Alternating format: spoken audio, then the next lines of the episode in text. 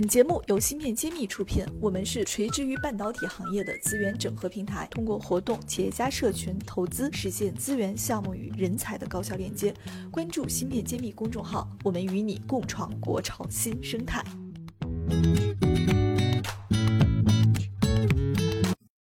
欢迎大家关注芯片揭秘，我是主播幻时。今天非常高兴，我到施耐德来做客。然后现在坐在我旁边的就是施耐德电器的电子事业部的负责人王文涛王总。那请王总跟我们大家打个招呼。哎，大家好，欢迎幻时和我们的这个团队啊光临施耐德啊。然后我们很荣幸。所以今天我先问一下大家，就是我们现在很多听众其实跟着我们都有四年多的时间，将近五年的时间。我们讲了那么多公司，但是应该施耐德是让我。觉得特别特别的，所以来之前我还系统的想过，说施耐德是做什么产品的。我现在提到这个名字的时候，大家脑子里边有没有什么样的印象？你平时生活中有没有见过施耐德的 logo？你见没见过它的产品？其实我来之前，我是把我家里的家用电器盘点过的，还真有施耐德。感谢。所以我今天就来见文涛姐的时候，就在想，从我的盘点结果来看，我觉得你们应该不是一个 to C 的公司，应该不是直接面对消费者的，应该。是 to B 的，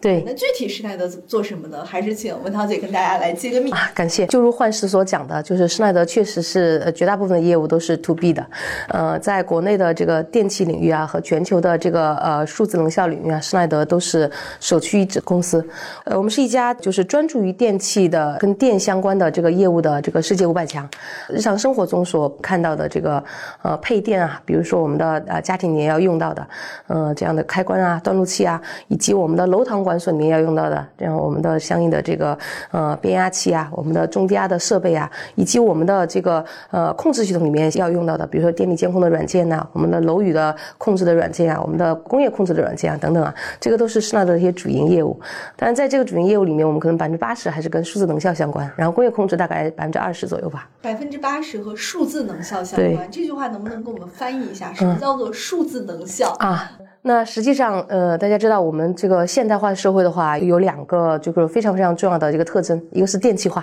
啊，一个是数字化。那数字能效就是把呃电气化和数字化相结合，应用于我们的这个国计民生的这个各行各业。比如说，呃，我们的这个家庭要用电，我们的大楼要用电，我们工厂要用电，我们的机场、地铁要用电，无处不在。对对，那数字能效呢，实际上对是就是我们对于这个电气化加数字化的这样的一个理解，我们认为。在今后的这样的一个国民生活和我们的老百姓的就各行各业的这个生产生活中，我们会把这个电气化和数字化，然后嗯一再的充分的结合，然后去创造更美好的生活。确实，现在我们的生活已经跟电是完全脱不了关系了，已经对是深入到我们每一个环节了。包括像室外，其实也应该现在都是有，因为有无线充电的模式了嘛，有对这个离电的这种东西，所以很多场景也都是在电的驱动下在干。是的。我看文刀姐，你之前参与过很多你们的这个就智能化标准的起草，也有过相关绿色建筑方面的一些研究。嗯，对，其实这个对我们来说不了解这项工作了，因为很多人应该是很难说，就是能体验到这些工作的价值，但是应该不知道背后意味着什么。所以能不能跟我们讲一讲，你们参与这种起草这些东西，你有什么感受？啊，好，嗯，实际上呢，从我们的角度来讲的话，就是在这样的一个呃工程世界啊，实际上它从这样的一个设计方案，然后到整个的这个工程的全生命周期的实践，然后再把这个实践做一个呃相应的这样一个提炼，然后变成大家能够能够感知到的它的一些经验，或者说从过去的这个工程实践中，然后得到的一些小结甚至是教训，然后对于后面这个整个的这个行业的角度来讲的话，都是有益的。那这些年。呢，就是作为行业的负责人啊，那我们都在就是不遗余力的做一件事情，就是怎么样子推动这样的一个工作标准化的一些范例，告诉大家说什么样的一个工作是好的啊。但是这个标准化的话，就是实际上它体现在我们的这个工作的方方面面，比如说就是我们的呃具体的有一些相应的一些产品啊，我具体在某些我们在什么样的这个工况场景下，我们在什么样的使用场景和具体需求下用什么样的参数范围的产品啊。这是一种标准。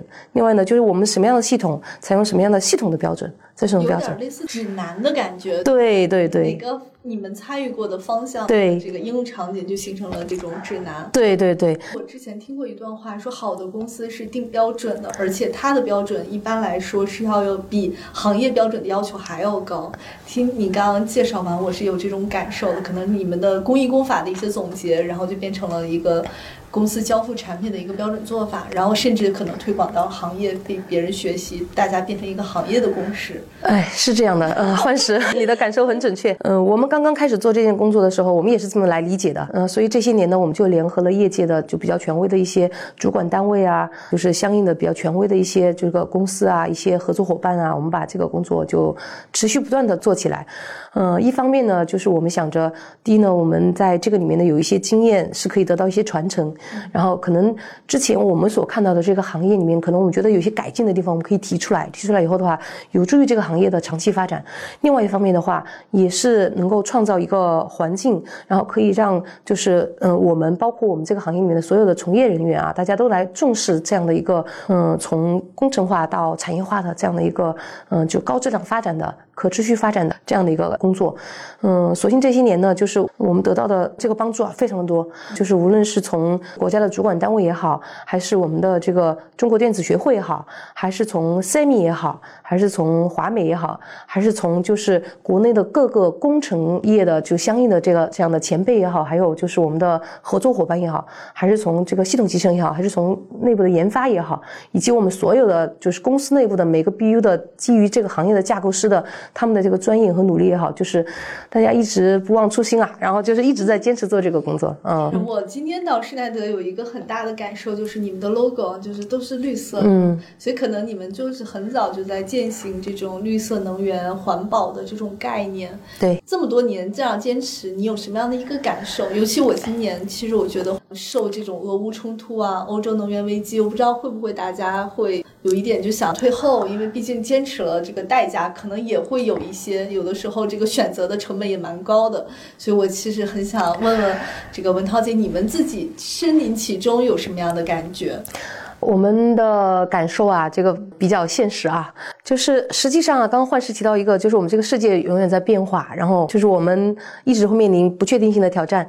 呃，特别是在最近三年啊，俄乌冲突是一个非常非常重要的一个节点，它可能会带来，比如说全球的某些组织对于某些既定的，就是我们的一些可持续发展的一些就是里程碑的一些想法的一些呃变更，但这个不确定啊，但毕竟就是既要仰望星空，又要脚踏实地吧，然后既要解决理想。讲的这个问题，也要也要解决现实中的这个问题，所以这样的挑战呢一直在进行，包括比如说疫情的影响啊，也会造成说我们在某些的这个工程实际中所倡导的某一些的一些想法，它会有被 delay，嗯，但是呢，在产业界就是可持续发展的这个方向是明确的，这个方向不是现在提出来的，比如说在咱们电力电子产业界啊，或者说咱们半导体产业界，嗯，无论是就是国外的这个头部股企业也好。还是在国内的，就是我们的这些头部企业也好，实际上对于可持续发展。绿色发展的这样的一个追求啊，始终没有停止过的，尤其是在我们的电子行业。嗯，我们在各个标委会啊，以及各个这个工程实践里面所体会到的，大家对于这样的一个就是概念的理解啊不一样。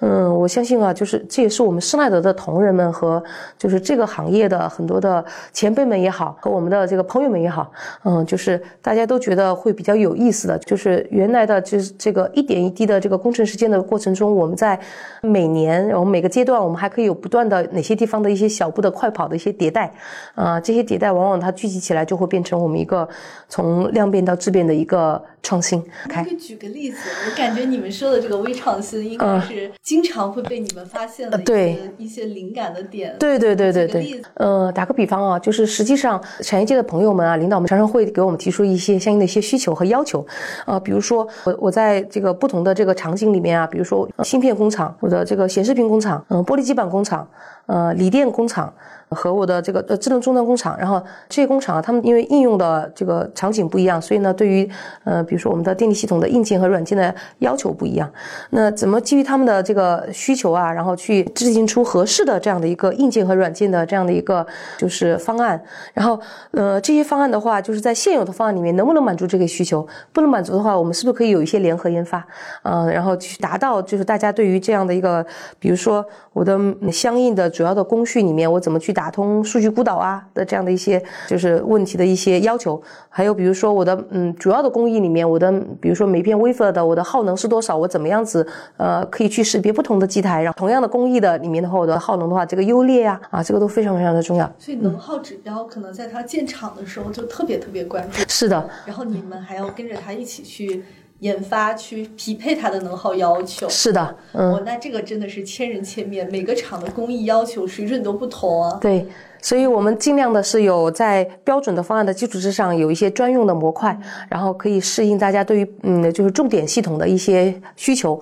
呃，另外一个呢，就是我们在这个里面的话，因为有不断的这个经验迭代，呃，常常呢会出现一种情况，就是说，哎，比如说我们的这个业主啊，或者我们的这个 partner，他其实对于他的这个。呃，要求啊，他有这样的要求，但是他要把它落实到这个指标方面的话，然后实际上他有困难的，对，啊，落实到这个。呃，管理运营指标上是有困难的，然后落实到这个工程建设指标上是有困难的，落实到最后的那个我们的每一个环节的这个运维指标上，那在这样里面怎么去分解它，然后怎么从这个就工程一开始更科学的去看待它，就是呃在后面的工程实施中，然后怎么样子务实的去呃解决它，然后还有呢就是哪些是现在的这个能力不能及的，然后通过一些联合研发去比较好的去突破它，哎，这些都是比较好的一些呃实际的一些呃。案例吧，嗯，所以你们服务的客户都是特别大的项目呀。我们有那个服务特别大的项目，就是国内的，就是基本上标杆性的这个呃项目都是我们在服务。但是我们也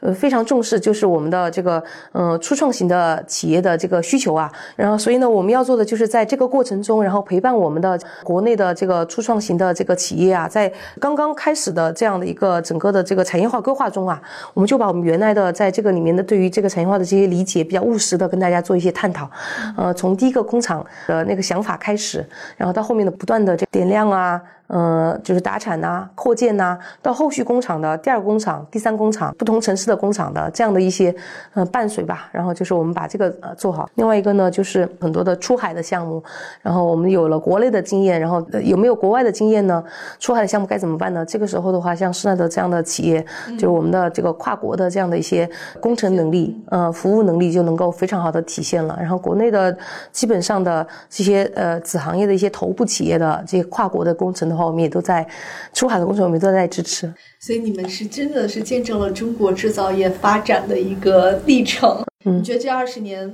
你看下来，你服务的客户他们的心态上或者是选择上变化大吗？哎呀，客户的认识更科学了。然后从这个前几年啊，就是大家嗯，就是很多工程都大干快上，然后就引入很多的国外的团队。到这些年，对于这个就是这个工程的它的这样的一个科学性，然后和它的这样的一个生命力，呃，它的市场化以后的前景的一个比较务实的考量。嗯，这个里面当然包括了就是各地的选址啊，哦，越来越专业了。我们也很乐于看到这个。是因为这么大的体量的这个呃工程啊，建设起来是花费了无数人的这个心血的，花费了我们很多的这样的一个就是呃就是财富的积累的，呃最后的话它一定要落实到为我们的这个美好生活服务，呃这样才是一个有效的有意义的。我们希望我们跟大家一起就是呃建设的这个国内的这个产业的这个标杆的项目啊，都有一个比较好的市场化的前景，看到中国产业的升级啊，是的，是的，施耐德进入中国三十五到三十六年。了，